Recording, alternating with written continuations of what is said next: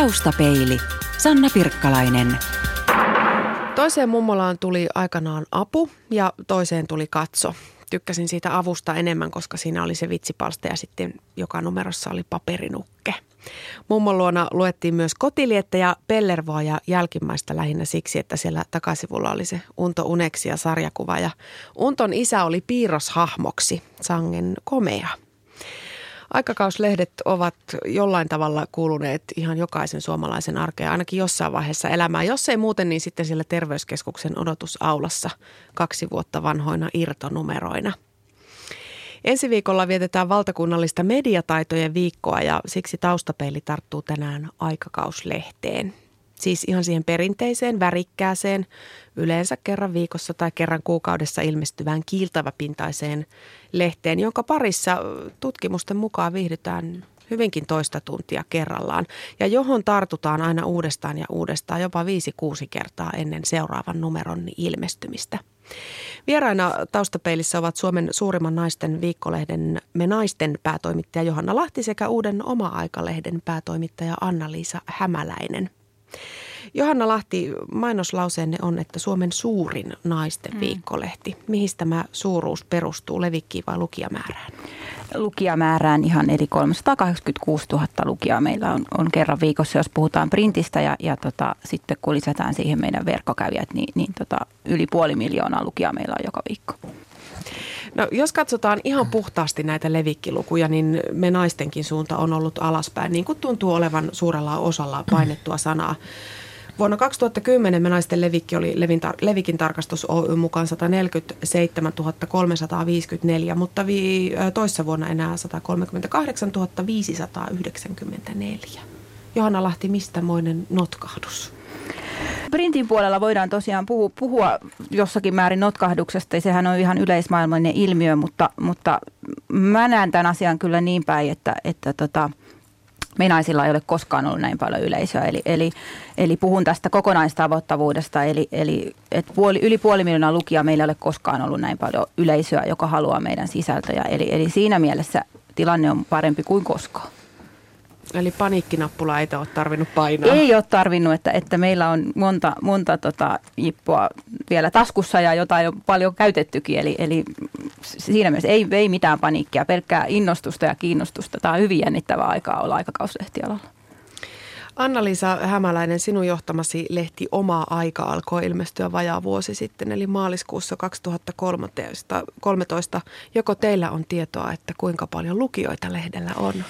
Me emme vielä pysty sitä mittaamaan. Lehti on niin nuori, että me ei ole vielä mukana virallisissa mittauksissa, mutta sinne mennään heti, kun se on mahdollista. Eli todennäköisesti niin kuin täältä vuodelta 2014 tulee meidän ensimmäiset ensimmäiset lukijamäärät ja levikkimme kyllä tarkastetaan jo nyt. Eli 2013 levikki tulee tässä kevään, kevään mittaan ja näin uuden lehden tekijänä niin voin sanoa kyllä, että kaikki on mennyt niin kuin on suunniteltu ja jopa paremmin kuin on suunniteltu, mikä tietysti näinä aikoina on todella lohdullista ja hyvä uutinen. 60 000 on painosmäärä. Onko jäänyt lehtiä käsiin? Niitähän jää aina käsiin, että, että ei kukaan oleta, että jokainen lehtinumero myydään loppuun, mutta esimerkiksi se meidän lanseerausnumero, joka tosi myytiin hyvin edullisesti, niin sitä kaupattiin yli 100 000 kappaletta ja kyllä se ihan hyvin on liikkunut ja hyvin tullut myös tunnetuksi, että mikä tarkoittaa sitä, että me varmaan ollaan ajateltu että, ja onnistuttu siinä tavoitteessa, että me tehdään semmoinen lehti, josta me aika ylvästi sanotaan, että toista samanlaista ei Suomen markkinoilla ole.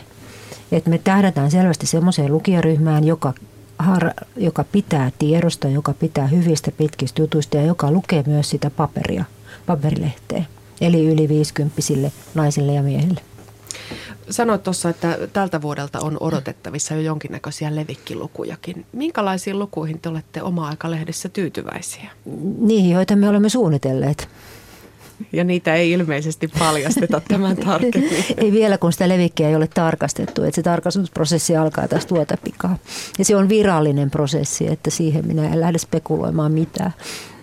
No lehtien lukemisesta ja tästä, näistä levikeistä saadaan toki hyvin tarkkaa tietoa.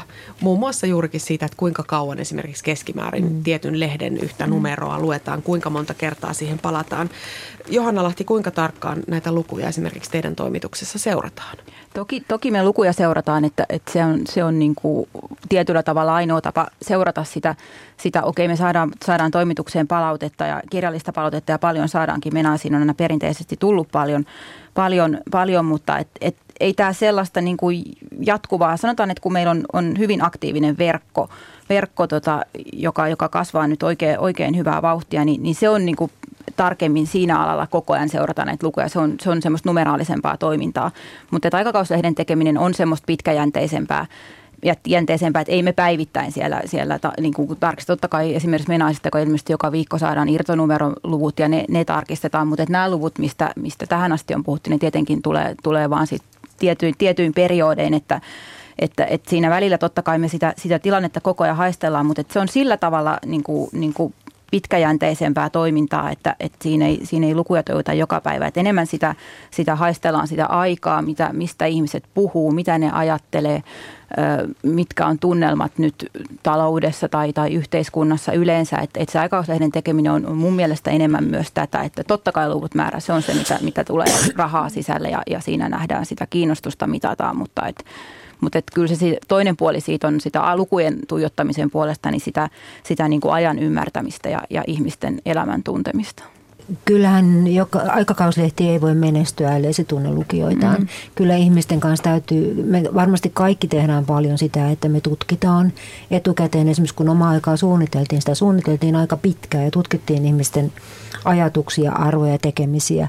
Ja vain sitä kautta, että ymmärtää ihmisiä – ja on joku kosketuspinta heihin, mm. niin pystyy työskentelemään niin, että siitä tulee, tulee jonkun, että lehti voi menestyä. Jos, jos me ei olisi lukijoita, niin meillä ei olisi mitään. Että meidän kaltaisessa maassa mm. esimerkiksi ilmoitustuotot ei koskaan ole elättäneet yhtäkään aikakauslehteä, eikä varmaan tule ikinä elättämään. Kasvaa siis pitäisi, pitäisi kasvattaa sekä levikkiä että lukijamääriä, mutta samalla pitäisi pitää ne nykyiset tilaajat tyytyväisinä ei ole helppo yhtälö, mutta keinoja varmasti on. Niitä pohditaan tänään taustapeilissä, kun vieraana ovat päätoimittajat Johanna Lahtimen naisista ja Anna-Liisa Hämäläinen Oma-aika-lehdestä. Kuten todettua, levikkimäärät ja irtonumeromyynti ovat olleet laskusuunnassa, mutta Aller-konserni päätti silti tuoda markkinoille mm. kokonaan uuden selvästi ikäsuunnatun aikakausilehden. Anna-Liisa Hämäläinen, miksi? Eikö se nyt ole ihan hölmöläisten hommaa ryhtyä tekemään uutta lehteä, kun ei niille – vanhoillekaan riitä lukijoita? No eihän se nyt ole hölmöläisten hommaa hyvänen aika, kun, kun ihmisillä on, kun löyde, mä oon kuullut tämmöisen sanonnan, että maailmassa on ihan liikaa aikakauslehtiä, mutta jos sulla on hyvä idea, aina löytyy tilaa hyvälle sellaiselle. Ja me lähdettiin miettimään semmoista konseptia, missä on ihmisille hyötyä. Asioita, joita ei ole käsitelty kovin laajasti aikakauslehdissä ja tapa, millä se rakennetaan – ja minkälainen kokonaisilme siihen tulee, niin se oli meille tärkeää. Ja Yksi, yksi, mitä me ollaan mietitty paljon, on semmoinen professionalismin kaipu, jos hienosti sanotaan, että tänä päivänä tiedon, tiedon tulvaa, tietoa on aivan hirveästi saatavilla. Ja silti sen olennaisen tiedon äärelle voi olla todella vaikea päästä. Et se on semmoinen tiedon paradoksi tavallaan. Aikaisemmin tietoa oli hiu, niu, niukalti ja sitä säädeltiin ja, ja viestintä oli yksisuuntaista ja sen takia oli vaikeaa. Mutta nyt sitä on siis joka paikassa. Ja silloin korostuu se, että meillä on ammattitaitoisia toimittajia missä tahansa foorumissa, radiossa, televisiossa, sanomalehdissä, aikakauslehdissä, jotka suorattaa sitä tietoa ja hakee uusia tapoja – tuoda siitä tulvasta ihmisille semmoisia semmoista, asio, semmoisia tieto, semmoista tietoa, jolla on merkitystä. Et sitä minusta mm. hyvä journalismi parhaimmillaan on, että se tutkii ihmisten arkea ja tulkitsee sitä ja mm. löytää sieltä semmoisia ihmisiä mm. yhdistäviä tekijöitä oleellista on, on niin kuin se, että, että, että, niin kuin, että sä osaat mennä sinne sun yleisön luo. Sä osaat tarjota sille sellaista, mitä se haluaa. Ja niin merkittävä, niin kuin Anna-Liissakin tässä viittasi, että se myös haluaa maksaa siitä. siitä. Eli, eli musta me on nähty vasta niin kuin ihan, ihan alku tässä, mihin, mihin niin kuin ammattimainen media, aikakauslehtimedia niin kuin pystyy, kun se niin kuin alkaa, alkaa käyttämään myös näitä muita mahdollisuuksia mitä niin kuin maailma on täynnä. Että tämä on ihan niin kuin mahtavaa aikaa siinä mielessä, että tässä on niin kuin, niin kuin mahdollisuuksia aivan loputtomasti. Ne vaan pitää kokeilla ja käyttää ja toki sitten myös reagoida nopeammin, kuin me on ehkä, ehkä totuttu aikaisemmin tällä vähän pitkäjänteisemmällä bisneksessä, mutta, mutta tota noin, niin erittäin innostavaa ja kiinnostavaa aikaa.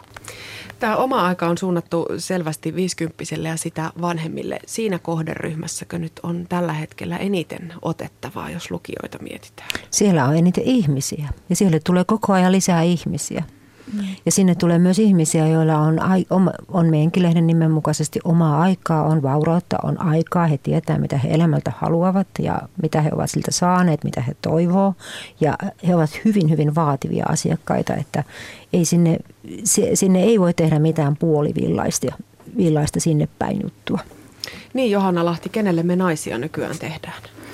No me naisishan ei ole koskaan ollut ihan hirveän, hirveän tota noin, niin, niin kuin ikäsidonainen se ryhmä, että me ollaan ison, ison kohderyhmän lehti, että et, et me puhutaan enemmän semmoisesta henkisestä iästä, että et meidän lukijathan on työikäisiä naisia ihan 20 50 ja sitten on hyvin iso, iso ryhmä myös siellä 50 yläpuolella mutta et, et se semmoinen, niin kuin, me puhutaan enemmän siitä, siitä niin kuin sen lehden luonteesta ja asenteesta. Meillä on semmoinen hyvän tuulisuus, ajassa oleva puheenaiden aiheiden nostaminen, tämän tyyppinen niin kuin semmoinen henkinen isä, ikä, semmoinen niin kuin, niin kuin iloinen ja utelias elämän asenne on enemmän meille oleellisempi kuin se, se joku tietty ikä, mutta työikäisiä naisia hyvin laaja ryhmä on meidän lukioissa ja heille sitä myös tehdään. Anna-Liisa Hämäläinen, teille lisähaastetta tuo se, että te ette varsinaisesti ole naisten lehti, ettekä miesten lehti, vaan yleisaikakauslehti. Millä tavalla naiset ja miehet saadaan sitten tarttumaan samaan lehteen, jos toinen on lukenut aikaisemmin tekniikan maailmaa ja toinen me naisia? Sisällöllä tietenkin, että meillähän on hyvin monentyyppisiä aiheita siellä. Että meillä on hyvät henkilöhaastattelut, me tehdään haastatteluja, joista me, ja meillä on vain kaksi henkilöä, henkilöjuttua per lehti, joka tarkoittaa, että ne sieltä nousee. Me halutaan haastatella vaikuttavia ihmisiä ja kyllä me sillä lailla ikärasistisia ollaan siihen suuntaan, että meidän haastateltavat on pääasiassa yli 50 Mutta sitten meillä on erittäin hyvät sitten meillä on tämmöinen aluevaltaus kuin omatalous ja erityisesti lakijutut, joissa tehdään Suomen oloissa aika uudenlaista konseptia, että meillä on ammattijuristi, perheoikeuteen erikoistunut juristi, joka kirjoittaa ja sitten se työ käy melkoisen prosessin läpi ennen kuin se on lukijoilla. Mutta esimerkiksi me on saatu niistä jutuista valtavan hyvää palautetta, että esimerkiksi joku, joku sanoi, että ensimmäisen kerran ymmärsin, miten tämä perintö nyt jaetaan. Ja sehän on tekijöille ihan uudet tunnustus. Ja tavallaan se on myös semmoisen toimittajaroolin uudelleen ymmärtämistä meille, että meidän on kunnioitettava ihmisiä, joilla on sitä asiantuntemusta. Ja meidän ammattitaito on sitten tehdä siitä sellainen kokonaisuus, että se menee ihmisille perille. Te olette molemmat nyt korostanut hyvin paljon sitä, mikä tietysti mediassa keskeistä onkin se sisältö. Ja sen sisällön pitää kiinnostaa. Ja te molemmat, teidän molempien lehdet haluaa tehdä kiinnostavia sisältöjä sekä printtiin että verkkoon. Mutta mistä te oikeasti tiedätte, mikä lukijoita kiinnostaa? Tietysti ensi viikon numerosta ei voi puhua, mutta mitkä on nyt sellaisia aiheita, että jos sä nyt esimerkiksi Anna-Liisa Hämäläinen lähdet suunnittelemaan teidän lehden seuraavaa numeroa, niin mistä sä etsit sen aiheen, joka tällätään siihen kanteen joka varmasti myy? No oikeastaan tota, me, mehän tehdään hyvin pitkäliänteellä meidän työtä, että esimerkiksi tuota meidän numeron yksi kannessa oli Paula Koivuniemi ja sitä juttua minä aloin haaveilla meidän lehteen vuosi sitten tammikuussa, kun oma aika lanseerattiin, että mä haluan hänestä jutun, joka kuvataan Pohjanmaalla. Ja se toteutui nyt. Ja esimerkiksi me tehdään hyvin pitkälti vuosisuunnitelmia tiettyjen asioiden perusteella, talo, talousjutut, perintöoikeus, nämä, nämä lakijutut ynnä muuta. Ja kansihenkilöt tietysti ennakoidaan aika hyvin. Esimerkiksi meidän tänään ilmestyvän oman ajan kannessa on yrittäjäparit Topi ja Anu Pentikäinen, jotka avaavat juuri näinä päivinä – taiteilijakoti, tai kertovat avaavansa taiteilijakoti Pentikin Timisjärvelle, johon he sijoittavat kaikki Pentikillä ansaitsemansa rahat, joka ei ole ihan vähän. Näin he itse sanoivat, näin minä olen ymmärtänyt.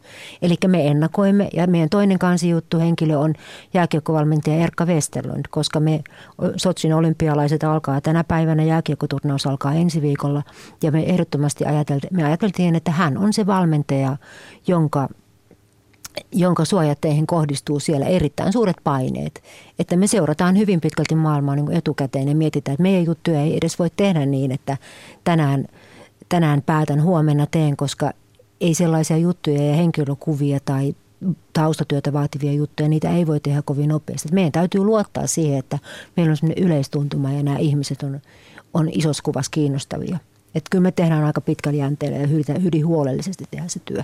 Johanna Lahti, mistä me naisten ensi viikon numeron aiheet löytyvät? No ne löytyvät, löytyvät tota, ihan mistä tahansa aikaa seuraamalla internetistä ihmisten kanssa keskustelemalla ihan mistä tahansa. Ja ne, ne löytyvät meillä sitten taas niin kuin, niin kuin hyvinkin lyhyellä jänteellä, että et viikkolehteä ei taas, taas voi, voi tehdä niin. Toki tämmöiset muotijutut, ruokajutut voi tehdä, mutta me tehdään kyllä, että meillä ei ole hajuakaan, ketä meidän kannessa on ihan, ihan niin kuin parin viikon päästä, että eikä kuulukaan olla, että, että me halutaan säilyttää se tatsi siinä, että, että, että kun jotain tapahtuu, niin pystytään reagoimaan todella, todella nopeasti ja, ja tota, on, on toki sitten, mutta niin kuin, niin kuin pidemmällä aikavälilläkin tehtyjä juttuja, mutta kyllä se niin kuin on koko ajan nopeutunut se, että ihmiset on tottunut siihen, että ne, että ne saa heti tuoretta ja asiat on niin kuin juuri sillä hetkellä ajassa ja, ja ihmiset on niitä, joista, joista nyt puhutaan. Et, et meillä on tämä tämä niin kuin verkko on ollut siinäkin mielessä helppo, jos puhutaan, että me on tätä lehteä tehty jo koko ajan ihan semmoisella, että, että, että se on useimmiten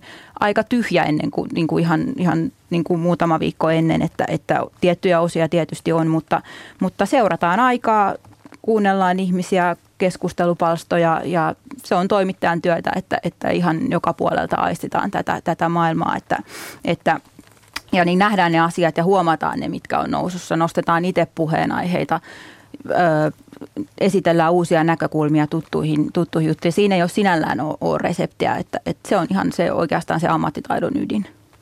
Pitääkö aikakauslehden kannessa olla joku julkisuudesta tuttu henkilö, että se myy? Ei haittaa. Ei haittaa, mutta on paljon aikakauslehtiä, joita tietääkseni myydään, joissa ei ole julkista kannessa. Parhaiten myydään lehtiä, joiden kannessa on tunnettu mm, ihminen. On kyllä totta. esimerkiksi meillä tehtiin sellainen ratkaisu, että meidän kannessa on aina tunnettu henkilö tai pariskunta, mutta ei pintajulkis. Että kyllä se näin vaan on, että sitä, sitä tutkainta vastaan en rupea potkimaan, että en laita, en, ei laiteta ei lähdetä kultakalaa tai metsämaisemaa meidän kanteen. Joo, eikä, eikä pintajulkisessakaan ole mitään pahaa, kun pintajulkisessa on jotain sanottavaa. Taustapeili. Ruotsalainen mediavaikuttaja Mitmedian toimitusjohtaja Thomas Pettersson sanoi tässä taannoin, että fiksu lehdentekijä luopuu paperilehdestä ja panostaa verkkoon, sillä hänen mielestään on täysin virheellinen strategia yrittää pitää paperilehti hengissä niin pitkään kuin mahdollista. Ja vähän samansuuntaisia lausuntoja on kuulunut muualtakin. Puhe printtimedian kuolemasta ei ole ihan vierasta meilläkään. Venaisten päätoimittaja Johanna Lahti, oletko sinä töissä kuolevassa mediassa?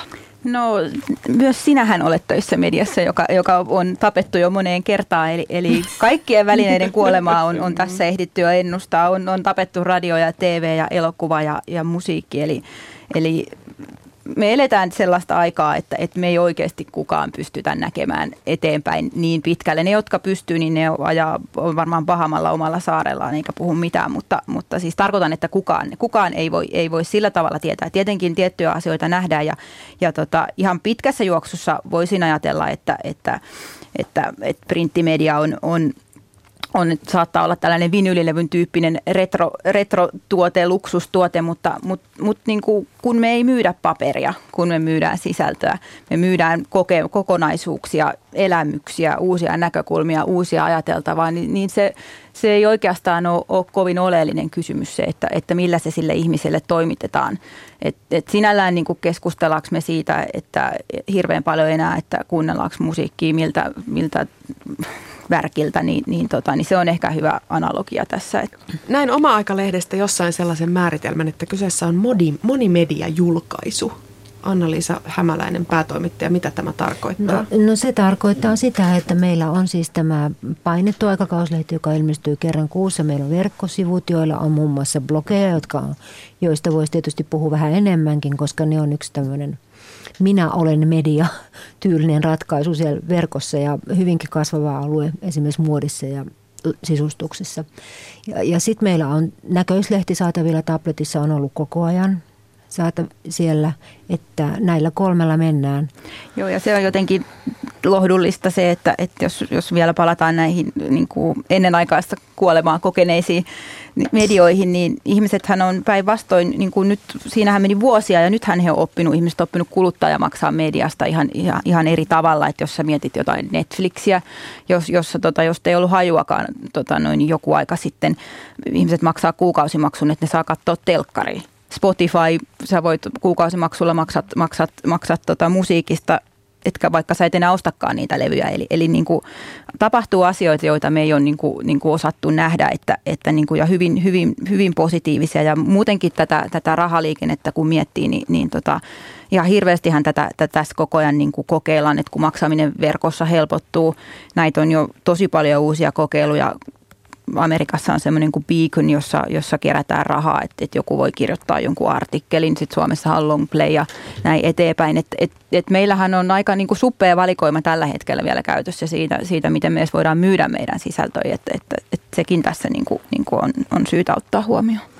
Yksi asia on tietysti se, mikä on, mikä on painetussa lehdessä tai miksei esimerkiksi kirjassa minusta oleellinen, on se, että se on hyvin rajallinen objekti. Että se on rajattu. Sä ymmärrät, missä se alkaa, mitä sen keskellä on, mitä se sisältää ja mihin se päättyy. Sitä voi koskettaa, sitä voi hallita. Se ei häviä mihinkään. Napsautat jotakin, netti on ääretön ja, sen, ja siinä joku on tehnyt sen kokonaisuuden dramaturgian sua varten. Se on vähän niin kuin teatteriesitys tai joku vastaava, että siinä on, on tietyt elementit, joista syntyy yksi kokonaisuus, jolloin on alku, keskikohta ja lopetus.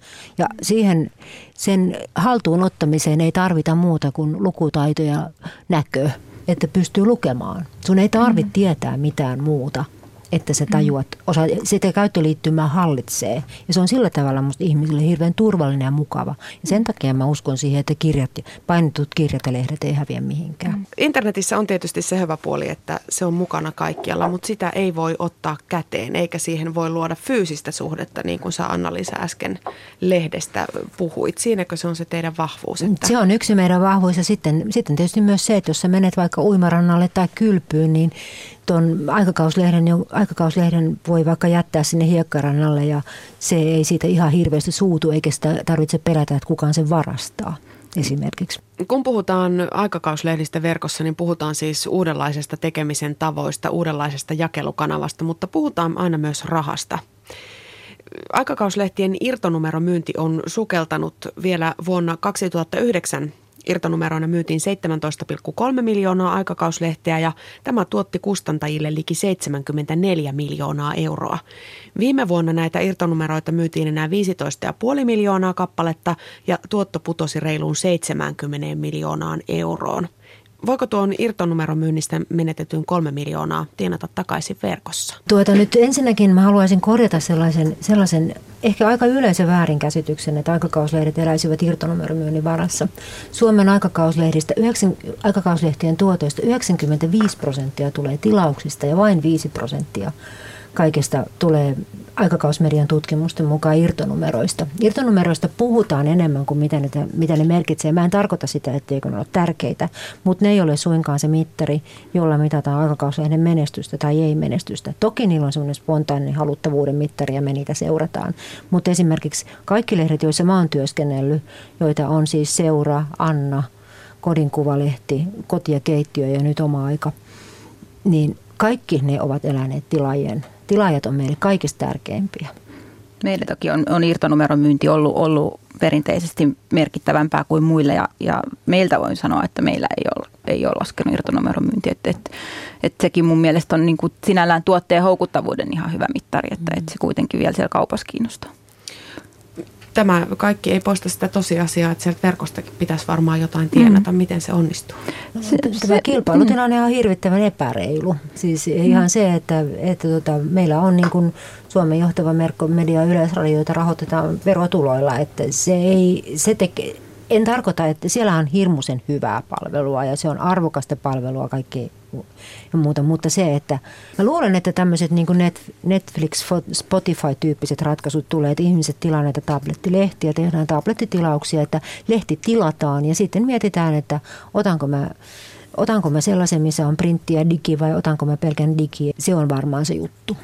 Tota, mä en millään tavalla vähättelisi näitä, näitä tota, verkosta saatavia, saatavaa rahaa, eli, eli tota, sehän on ihan kävijämäärästä kiinni, että, että mainostajat on erittäin kiinnostunut digitaalista sisällöistä ja meidän verkkosisällöistä sinällään. Ja, ja tota, meillähän on, on esimerkkejä, on, on itse ollut iltapäivälehdessä aikanaan töissä sinä aikana, kun, kun tota, noin, niin, ei myynyt paperilehti, verkkoa vasta tehtiin kalliilla, mutta siinä ei nähty, nähty mitään, mitään vielä näitä mahdollisuuksia. Tällä hetkellä Viltasanomilla on mitä 2,5 miljoonaa kävijää ja, ja tota, ihan oikeaa rahaa sieltä verkosta tulee. Ja, ja sitten kun miettii naisten lehteä, aikakauslehteä, niin, niin siinä on sitten taas niin kuin selkeämpiä kohderyhmiä pystyy löytämään. Et, et meillä on esimerkiksi viisinkertaistunut meidän verkon kävijämäärät alle vuodessa, että et siinä on ihan hirveästi semmoista potentiaalia.